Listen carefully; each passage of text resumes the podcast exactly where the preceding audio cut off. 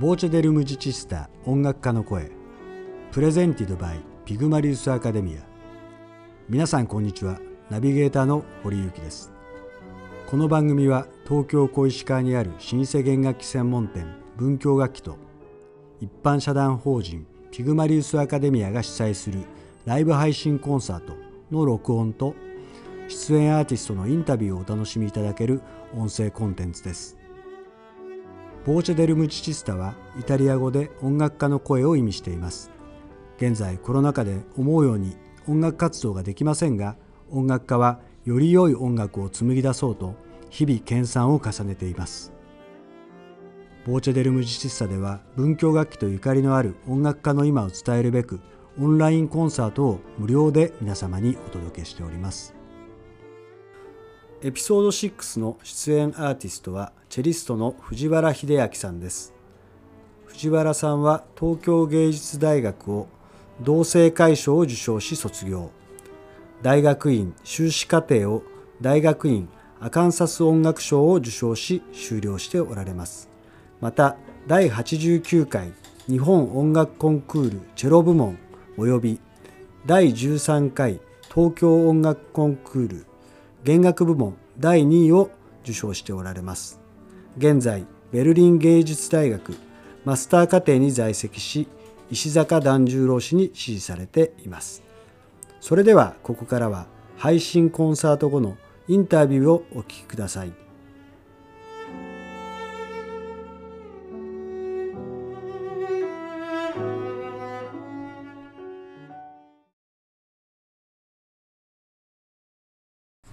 今日のゲストはチェリストの藤原秀明さんです。今日はよろしくお願いします。よろしくお願いします。まずは配信コンサートお疲れ様でした。ありがとうございました。初めてです。そうですね、なんかああいう風に自分だけがこ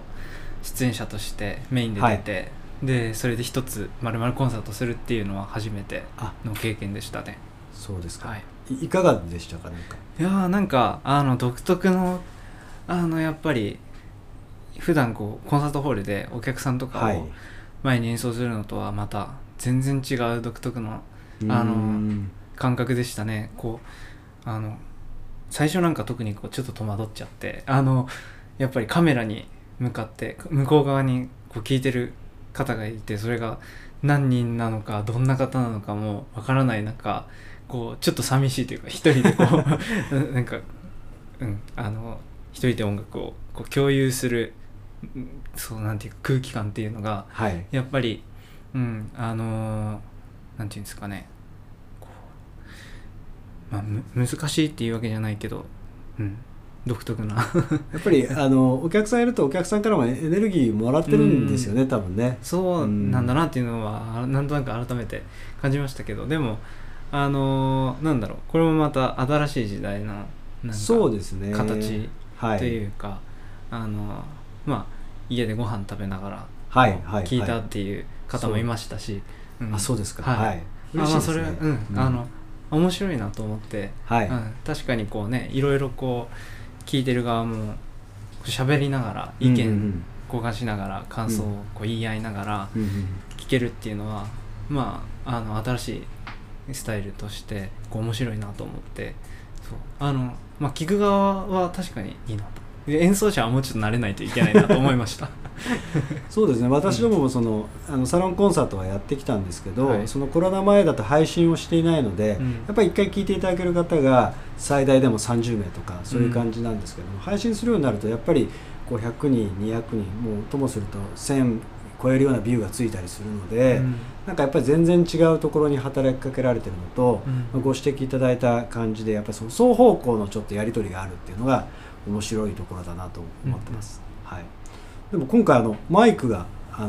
持ち込みになってましたけど、それのこだわりちょっと教えていただけますか。はい、そうですね、そんなにそういうことに詳しいわけではないんですけど、去年コロナ禍でいろいろこうね、周りの方たちも家でこう録音したりだとか、はい、そういうのがちょっとブームになった時に、僕ももともとネットを使ったこれからの時代に合わせたこう、ね、配信とか、それでこう、ね、もっといろんな人に見てもらって、それがきっかけでなんか知ってもらえたらいいかなっていうのもあったので、うん、ちょっとこうみんなの真似をしていろいろこう買ったりしてたんですけど、うん、まあマイクなんてね最初はどれも同じだろうと、そんな専門家が、はい、こう事業に使ったりとか、はい、本当に商品にするようなものでない限りそんな素人には、うん、そのマイクの違いなんて分かんないだろうと思ってこう、はい、適当にこう買ったんですけど、うんはい、こうやっぱり自分で使ってみても、うん、全然こうマイクによって音とか性能が違うんですよね、うん、でまたやっぱりこの楽器によって、うん、例えば声にはこれとか、なんかそういう、はい、なんかこう特徴が、はい、あるのを知って、でそれでこうせっかくこう初めての配信コンサートだったので、はい、僕が今ちょっと一番気に入って使ってるもの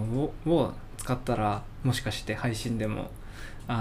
いいんじゃないかと思って、うん、それでちょっと急遽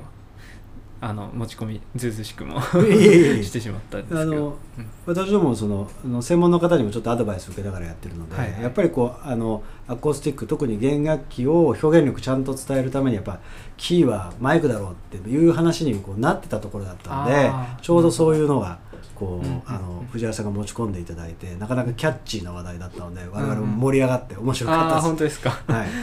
い、音も実際良かったと思います、はいはい、弦楽器はねなんか特に難しいんじゃないかなっていう気がなんとなくしますね。やっぱりこう、空気の振動とか、はい、こう単に弦のなんていうかな、こう響きのまろやかな響きだけじゃなくて、はい、やっぱりこう毛が噛んでる音とか、うんうん、弦を噛んでる音とか、うん、こうちょっとした雑音っていうのかな、なんかそういうものもやっぱりこう演奏の魅力の一つ、うんだなと思うので、うんうんうんまあ、単にこう綺麗な音だけじゃないっていうところが、うんうんうん、やっぱりそれをなんていうかな生じゃなくお伝えするっていうのは、うん、かなり他の楽器に比べてもちょっと難しい、うんうん、こだわり出したら結構難しいんじゃないかなって思いますね弦楽器の場合、うんうん、そうですねやっぱりそのマイクの性能をもうはるかに超えた表現力が弦楽器があるっていうのがやっぱり専門家の方もおっしゃってるので、うんうんまあ、そこの中でどれだけ最大限いいマイク使って、うん、その弦楽器のそもそも持ってる表現力に近づけるのかっていうのがやっぱり課題になってくるでしょうね。そうですね、うんまあ、でも逆に言えばやっぱりそのマイクとパソコンだけでは伝えきれないっていうところも、まあ、また魅力の一つですよね弦楽器のね、うん、生に勝るものはやっぱりないですね。そうですね、チェロなんかだとやっぱりこう振動も伝わってきますしね、聴いてるとその床が震えるとかね、うん、そうですね、なんかそういったものはさすがに配信では伝えきれないんで、うんうんまあ、少しでも良くなってこう生演奏がやっぱり増えるっていうのは、うんうんまあ、それが一番望ましいですよね。そうですね、はいうん、それでは次の質問に行こうと思うんですけれども、はい、いろんなところでお答えになってると思うんですが、チェロのその専門家になろう、チェリストになろうと思ったきっかけをちょっと教えていただけますか。はい、僕の場合こうあんまりこうシンプルな流れじゃなかったので、ちょっとかなり、ねはい、詳しくどこまで詳しくっていう感じですけれども、まあ、僕の場合は父がビオラ奏者 で、ねはいはい、で母は音楽の教員なんですけれども、はいうんうんまあ、ピアノ弾いたりバイオリン弾いたり、はい、で姉は一応バイオリニストということで、はい、家族ぐるみで文教楽器さんにはお世話になっているんですけれども、ありがとうございます、はい、でまあもともとその母は、まあ、父は僕に対して特にこうしてほしいああしてほしいっていうのは特に何もなくて、うんはい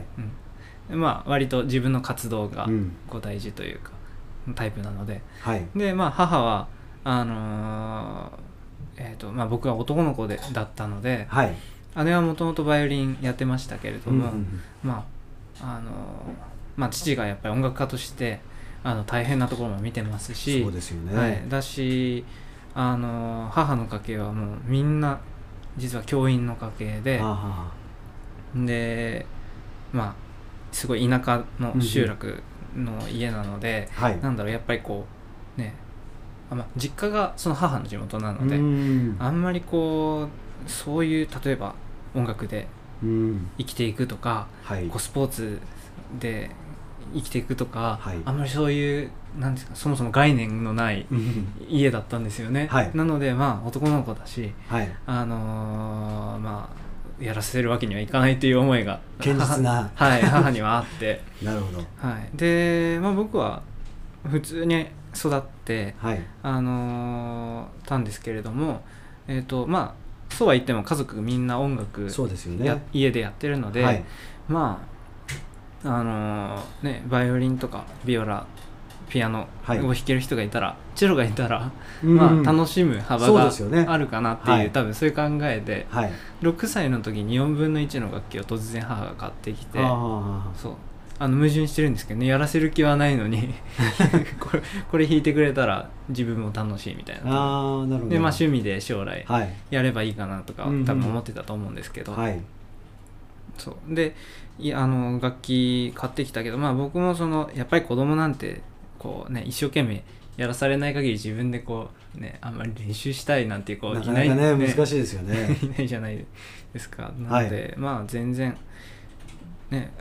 母もやらせる気なかったので、うんうんうん、もうほとんど眠って、はい、飾りみたいになってて、うん、でところが10歳の時に、はい、姉がもともと東京のジュニアオーケストラに入っていて、はいはい、で週末に山梨県から東京に練習で通ってたんですね、うんうんうん、でちょうどその頃母が、はい、大学院にちょっと仕事を休んでというか内地留学っていうシステムでちょっと1年間、うん、留学じゃない大学院に行ってた時に、はい、まあ論文を書いたりとか週末はとかこう音楽家だったのでピアノを練習したりとか、はい、そういうことをしなければいけないで、姉が行くんだったら2人とも週末いなくなってくれた方が集中できるっていうことで、なるほど、まあ、うちにはその4分の1のチェロが飾ってある飾りが、はいはい、壁にあるってことで、はい、それを無理やり持ってオーディションに行かせられたんですね。なるほど。そうで東京に通うんだったら携帯買ってあげるって言われて、あ、それ魅力的かもしれないですね。小学校4年生か5年生、はいはい、そうって言われて、はい、でそれでオーディション受けに行って、はい、で最初のオーディションでたまたまその日まあ、オーケストラのジュニアオーケストラの練習の日にオーディションしたんですけど、はい、まあ、その日の担当の先生がオーディションも聞くっていうシステムで、はい、そこでたまたまその日の、講師だったのがN 教の桑田歩先生、あ、当時ですけど、当時 N 教にいらした桑田先生だったんですね。でそこで初めて先生と出会いまして、うん、でその時に姉となんかアイネ・クライネの、うん、一楽章かなんかを、はい、セカンドとビオラなしで2人だけで弾くっていう、はいはい、もう僕1人で何も弾けるものなんて、レッスン通ってなかったので、はいはい、ほぼ独学で、はい、なかったので弾いて、でそしたらその桑田先生に来月かな、来月もう一回僕が来るから、はい、その時に今度は音階となんかソロの曲を弾いてくれって言われたんですよ。オーディション別に不合格じゃないんだけど、はいはい、もう一回ちゃんと聞かせてくれって言われちゃって、はい、で母はもう大混乱ですね。今まで家で、ただ遊んでた坊やを、はい、週末ただ外に出したかっただけなのにレッスンに通わせろって言われちゃったもんだから、なるほどなるほど。なのでそこからちょっとだけ地元のでレッスンに何回か行って、もう一回音階と、はい、なんかソロの曲何弾いたか忘れちゃったんですけど、はい、なんか弾いて、でそれでジュニアオーケストラに入ったんですよね。と長くなっちゃいましたけど、これがちょっときっかけというか、そこで桑田先生に出会ってから、あれよあれよとこう音楽の道に行く感じになりましたね。そうですね、僕もちょっと事前にいろんなインターネット上のインタビューとかも、はいはいはい、読みまして、藤原さんがこう3人の恩師がいると、で今おっしゃったその桑田先生、はい、それから山崎先生、はい、それから中木先生の、日本ではその3名の方のお名前を挙げてらっしゃるので、なんかそれぞれのその先生のこう指導方針の違いとか、なんかこう尊敬しているところとか、なんかそんなことをちょっと聞かせていただけたらいいかなと思うんですけど。そうですね、なんか僕は本当に師匠には恵まれたなと思っているんですけれども、まあ、日本で主に3人 その先生たちに習ってきて、はい、すごくまあ良かったことだと思っているのは、はい、やっぱり皆さん本当にタイプが全然違う。違いそうですよね。はい、なんかね、お人柄もね。そうなんですよね。そうですね。はい、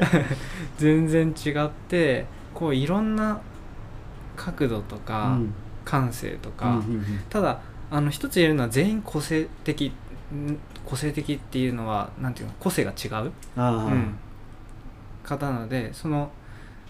まあそれ前も言われたしとかみんな言ってるし、うん、みたいなレッスンじゃなくて、やっぱりこうそれぞれの先生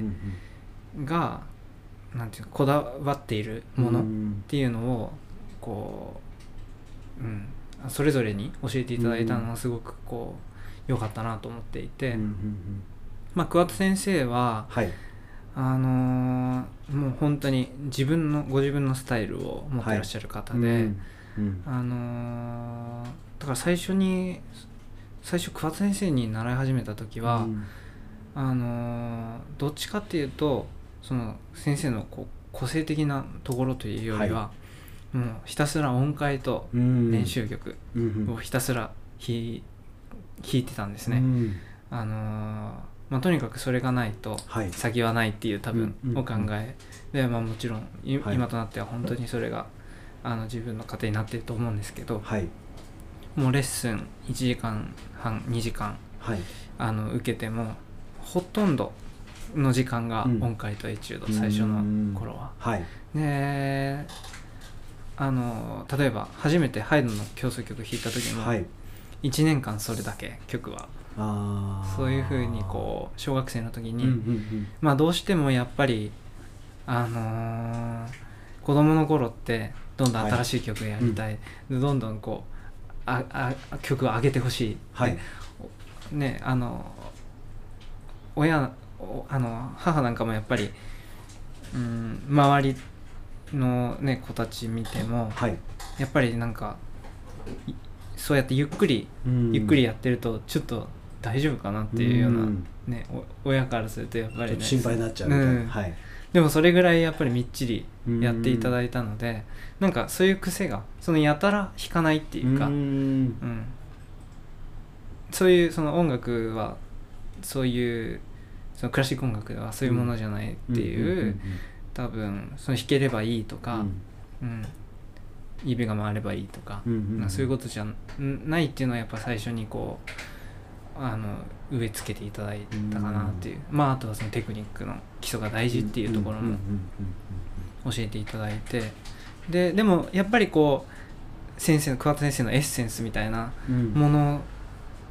が、うん、こうレッスンでこう伝わるものがたくさんあって、いまだに、うん、やっぱりなんかふとした時に、はい、自分の感性に多少影響を、まあそのおこがましいですけれども、はい、与えていただいてるなっていうのは感じる時がありますね、はい、で、うん、山崎先生は、うん、芸校に入る前から、はい、ちょっとそう中学生の時かな、うんうんうん、から教えていただいたんですけど、はい、もう最初はびっくりしちゃってというか、そのまあ厳しいっていう噂は聞いていたんですけど、そうですよね、うん、なんかもう自分が考えたこともないような質問をこうどんどんぶつけられたりとか、なるほどなるほど、もうちょっと音出したら止められてダメ出しされてみたいな。そうですね、その山崎先生、まあ、一音のこだわりがすごいですもんねそう、まあそういうなんていうかね、一歩今度はこう厳しい音楽の業界のなんていうの世界っていうのかな、うんうん、なんかこう演奏家になるっていうのは、うん、すごくこうそういう厳しい、うんうんうん、道なんだっていうような感覚を、はい、覚えましたね、そこで。で本当に、まあ、またテクニックをもっとこう洗練させて、はい、でこう音楽のすごくなんていうのかな、例えば様式感とか、はい、基本的なこう掴むべきポイント、はい、その演奏に当たってっていう、はい、当たり前のことが、うんうんうん、なんだろう、やっぱりそれが一番難しくて、うん、一番大事で、うんうんうんうん、でそういうところを本当に徹底的に、うんうんうん、なんですかね、もう本当にそういうことを教えるのってすごく根気がいることだと思うんですよね。そうですよね、うんうん、まあ、そこを本当に徹底的に、うんうん、教えていただいたなと思います。やっぱり、ね、はい、山崎先生もなんか割とこうずっと同じようなことをずっと言い続けてるような感じありますよね。我々もなんか、ね、お店なんかたまにこうなんかね、生徒さんとかそういう方とお話しされてると、やっぱりこうテーマがあって、それをずっとやっぱりこう根気強くこう語りかけてるっていう印象はありますよね。そうですね、もう昔のレッスンの録音とか山崎先生の聞くと、はい、もう本当に今では僕もその先生が何を言ってるかっていうのがすぐ分かるんですけど、うんうんうん、もうやっぱり感覚にない、自分の感覚にないと先生が何を質問してきているのか、うんうん、どういう意味でこれを言っているのか、うんうん、最初の頃はやっぱり分かんないことが多くて、はいはい、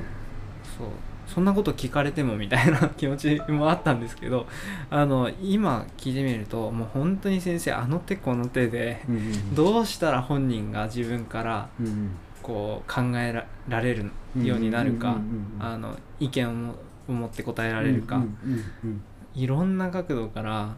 こう語りかけてくださっていて、根気強く、うんうんうんうん、まあ、結構ね、まあ、分かんない、どうせ分かんないなって諦める先生も多分多いと思うんですけど、うんうん、はいはい、うん、まあやっぱり何年もかけてこうそうやって言ってくださるから、今こうすぐに、うんうん、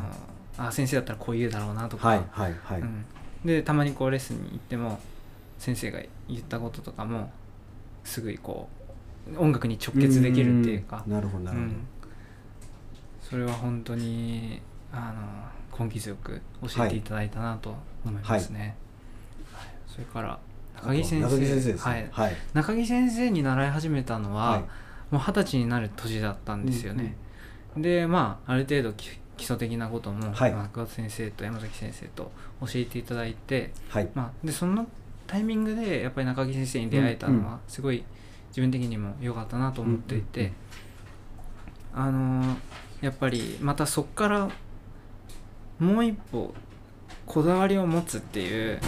うんうん、ところでやっぱり中木先生は、うんうん、それが一番大事、うんうんうん、その要するにまあ、うんうん、弾けるとか弾けないとか、うんうんうん、そういうことじゃなくて、やっぱり自分なりにどう弾くのか、自分なりにどう解釈して、うんうんうん、どういう思いを持って、うん、どう共感してっていう部分をすごいこう、うん、教えていただいたというか、まあ、中木先生の場合はこうただ教えていただいて、うんうん、それを真似してっていうわけではないレッスンだったので、まあ、僕も20歳の年でしたし、はい、もうそれこそ、うんね、まあ、僕がこんなこと言っても、はい、何も君のためにはならないよって、はい、なんかそういう風に言われた、もう何回言われたか分かんない、うんうんうんうん、要はその単に教えてそれを真似してっていう、うんうん、それをこう自分のものにしてって、うん、それだけではこう済まないレッスンといいますか、そうですよね、うんうん、なんかそういうところにこう自分で意識を向けて、はい、いかなければいけないっていうのは、うん、まあそれまではやっぱりこうなんていうかまあお稽古から来て、はいはい、そのやっぱり、うん、教えていただかないと成長できない部分をすごく教えていただいていた、で、はい、今度はやっぱり自分が今度演奏家として、はい、その演奏する時に、うんうん、いかにこうメッセージを持てるかっていう、 そうですね、うんうん、そこをたくさんこう考えるヒントと、うんうん、そういう意識っていうんですかね、うんうん、そういうところをすごいたくさん教えていただいたので、うんうん、まあ本当に何だろう、もう新しい先生にこう習い始めるとその度に、はい、全然新しい世界が見えるというか、こうそうです、ね、取り組み方とかも変わってくるというか、うん、そういう意味で本当に日本で、うんうん、そういうね、皆さん日本人ですけど、うん、それぞれのこうステージをこう与えていただけて、はい、すごい良かったなと思ってますね。そうですよね、はい、中木先生は弊社にもお越しくださることあるんですけども、はい、先生というよりはどちらかというとその、まあ、プロの演奏家としてこう、うん、なんか凛としてらっしゃって、うんうん、やっぱりそのなんですかね、自覚と覚悟っていうのがなんかその立ち振る舞いからにじみ出てるような方だなといつも思うので、うんうんうん、なんかそういうなんかお話聞いててなんとなくそういうイメージが湧きました。そうですね、中木先生はこうなんだろう、誰が何と言おうと、はい、っていう自分はもうこれだけのことをなんていうんですかね、こう自分なりに解釈して、はい、なんていうかな、自分のこう演奏スタイルっていうものにこうやっぱり自信を持っていらっしゃるからこそ、うんうんうん、やっぱり演奏するときに、うんうん、曖昧な部分がない、はいはい、多分ない、うんうん、そこはすごくすごいことっていうか、まあそれが一番やっぱり演奏家としてやっぱり充実するっていうか、はい、うん、部分だと思うので、まあ、そういう風になれたらいいなと思うんですけど、なかなかやっぱり、うん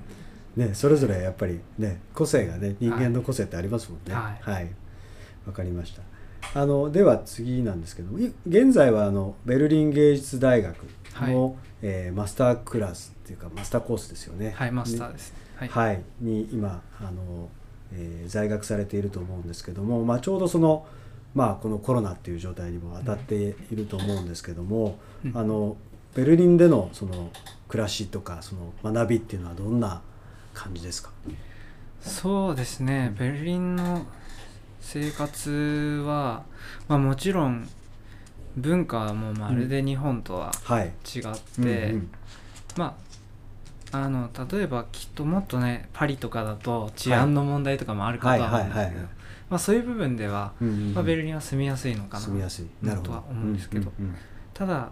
やっぱりこう人の働き方とか、はい、感覚っていうか、うんうんうん、文化は全然やっぱ違うので、うん、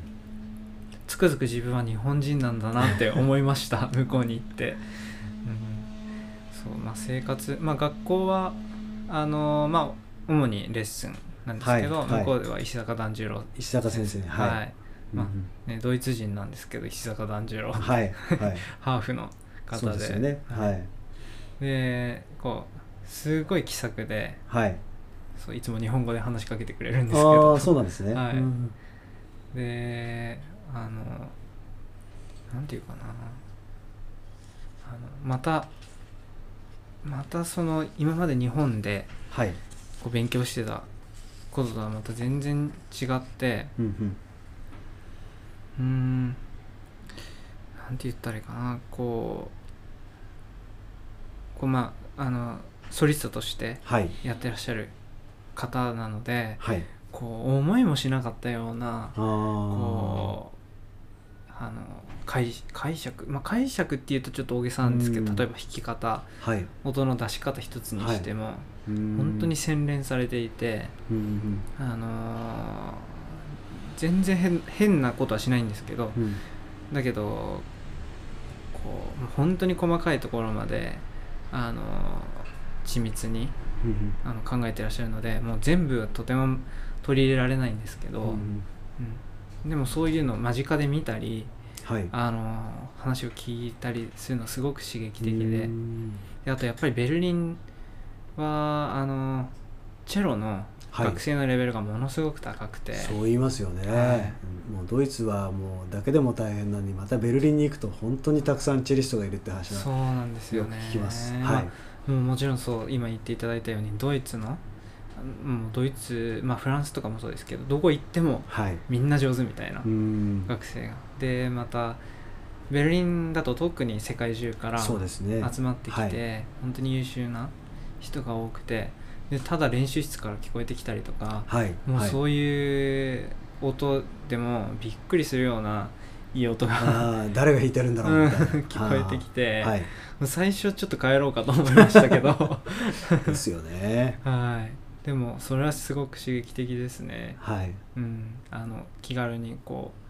う例えば弾き合いとかも弾きに行けたりとか、うんうん、まあ、あと学生だけじゃなくてもちろんねベルリンフィルとか一流の、ね、演奏家も演奏しに来るので、はい、そういう演奏を気軽にこう、ね、学生券なんかだと、うんうん、こう特に安く聴けるの で、うんうん、まあ、そういう意味ではすごく刺激的な音楽をやるには、はい、マッチだなと思います ね、うん、ちょっとねコロナで残念かもしれませんけれども、ね、基本的にその学生がそのいい音楽聴くってことに関してはものすごく寛容で精度もしっかりしてるので、うん、いたらもう一流の音楽を、まあ、日本なんかで聴くよりも全然こう頻度も高く、ね、コストもかからずに聴けるような環境なんで、うん、そういうところはなんかドイツ素晴らしいですもんね。そうですね、うんうん、分かりました。ありがとうございます、まあ、今日お話伺っていて藤原さんは本当にいつもナイスガイで素晴らしいこうなんか人柄だなと和やかでといつも思ってるんですけど、なのですごくその先生っていうのに人徳だと思うんですけどすごい恵まれてらっしゃるなというふうな感想を持ちました、はい、これからもご活躍を本当にお祈りしております。最後に藤原さんの今後の予定とか何かビジョンとか教えていただけますでしょうか。はい、まあ、今後はまだ少し、ベルリンで勉強を続ける、はい、予定でいますけれども、まあ、なんかこう絶対こうならないといけないってこう自分を限定するのではなくて、はい、まあ、時代も今やっぱ音楽の業界もいろいろ変わっているので、まあ、それにこうただ流されるのではなくてこう今までのこう、ね、巨匠のとか、はい、そういう時代からのこう伝統をこう無限にしないというか、うんうん、これやっぱりいい演奏っていうものをやっぱり忘れない、はいはい、演奏家になりたいのと、あと、うん、まあ、ずっとこう成長していけるような演奏家になりたいですね。で、うん、まあ、あとはそうさっき言ったようにこう限定しないで自分をこう枠にこう当てはめずに、なるほど、やりたいこととか、うんうんうん、こう演奏したいものとか、まあ、そういうのをずっとこう積極的に、はい、挑戦していけて、それでこうまあ、なったものになればな出来上がった自分になれればいいのかなっていうような感じですね、はい、すごくあれですね、柔軟な考えをお持ちなんですね。そうですね、うん、なんかこう、まあ、チェロを始めたっていうか、まあ、今一応チェリストっていうことでやらせてもらってますけれども、はい、うん、まあ、それもこうさっきお話ししたように、うん、なんかこうにるっとこう気がついたらなってたみたいな感じもあるので、うんうんうん、はい、なんかあ自分チェリストだったみたいな、うんうんうん、感覚もちょっとあって、はいはいはい、うん、まあそれより前にこう、うん、こう社会と関わりのある、うんうん、こう一人の人間というか、あ、なるほど、うん、でいたいなっていう、うんうん、なのであんまりこうアイデンティティがチェリストっていう人間ではなく、うんうんうんうん、まああんまりなんていうんですかね、うん、まあ、広い視野で、はい、柔軟に、はい、うん、っていう、こう音楽の業界だけにこう、うん、固執しない、はい、うん、人間、うんうん、ではいたいなっていうのはいつも思ってますね。ああ、なるほどなるほど、うん、よくわかりました。結構多分専門に音楽目指されてる方とかアマチュアで音楽やってらっしゃる方も今のお話聞いたらすごく勇気づけられるんじゃないですかね。なんかいや、まあ、そういう風になれないっていう、まあ、部分もあるかもしれないです。自分がやっぱりちょっと田舎育ちだし、なんか、うん、こうあんまりそればっかりになっちゃうと、ね、やっぱちょっと疲れちゃう部分も、うんうん、まあ、それも個性かなっていう感じですね。うんうん、はい、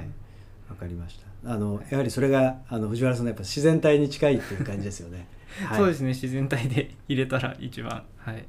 いいなと思います。わかります。僕は結構共感できました。はい、今日は長い時間でしたけども、どうもありがとうございました。ご活躍をお祈りしております。はい、ありがとうございます。ありがとうございました。続いて2021年9月23日のライブ配信コンサートの生録音をお楽しみください。曲目はエルガー愛の挨拶、シューマン幻想小国集、ジョン・ウィリアムズシンドラーのリストのテーマ、久石譲送り人、ポッパー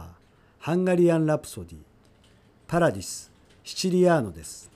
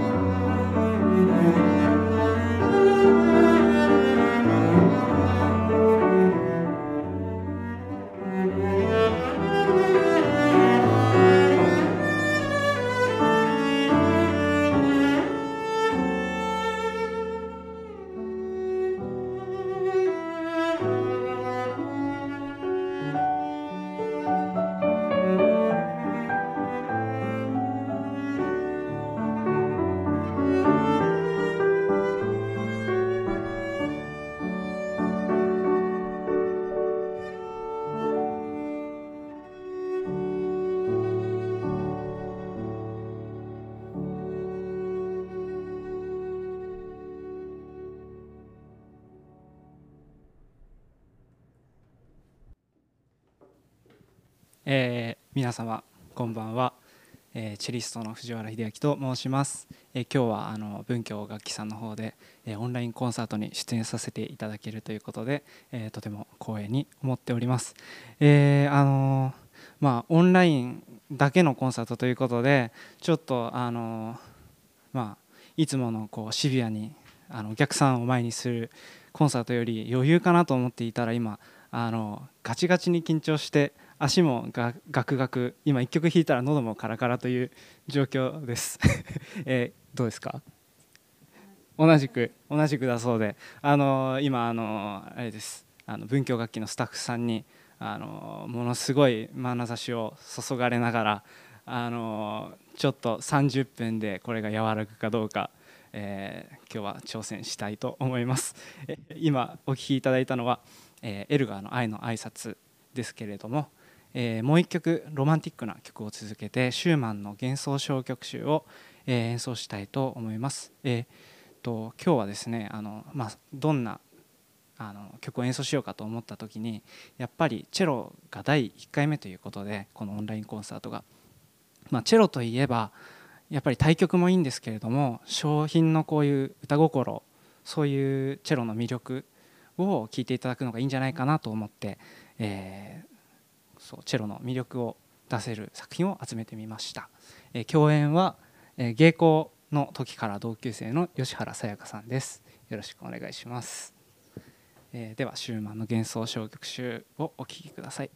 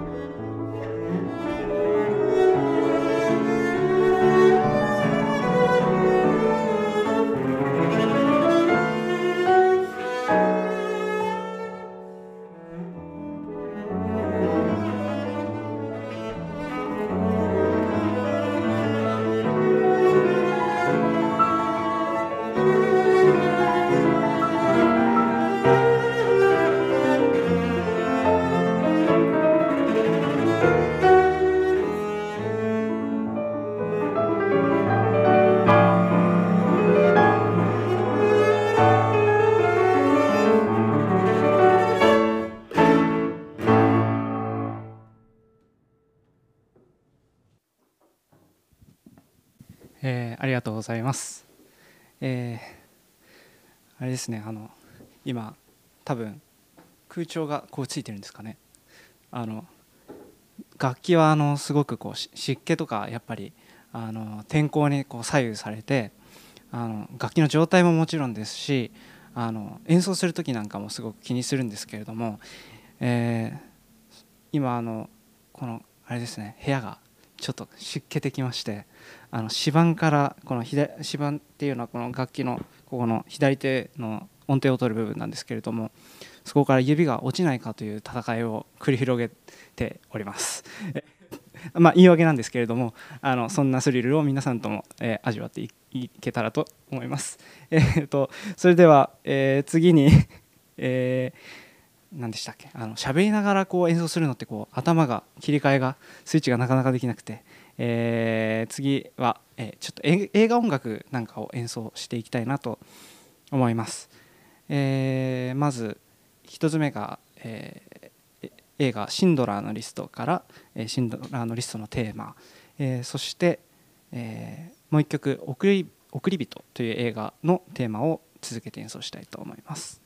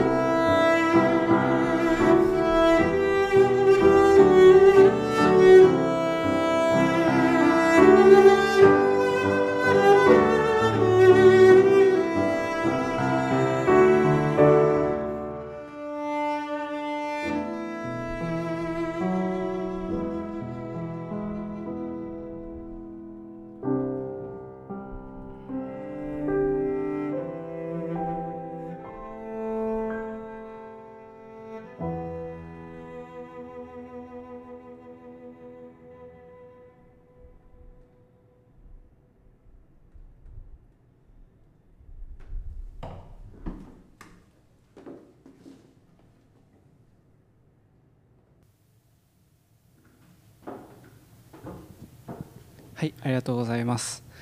今日ここの会場に来てみたら、こうやっぱりこの文京楽器さんはとてもこう華やかなこうお店で、店内も素敵なんですけれども、シンドラーのリストを合わせした時にこんな暗い曲をここで弾いて大丈夫だろうかと、思ったんですけれども、弾いてしまいました。ということであっという間に最後の曲になってしまうんですけれども、最後は、ポッパーというチェリストが作曲した「ハンガリアン・ラプソディ」という曲を演奏して終わりにしたいと思います。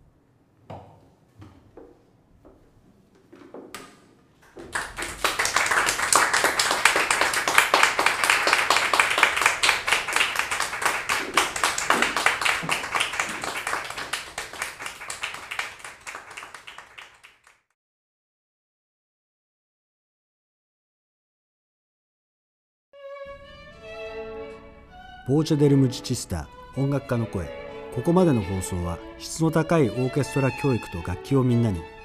ピグマリウスアカデミアがお送りいたしました。次回も音楽家の今を皆様にお届けします。それではまたお会いいたしましょう。さようなら。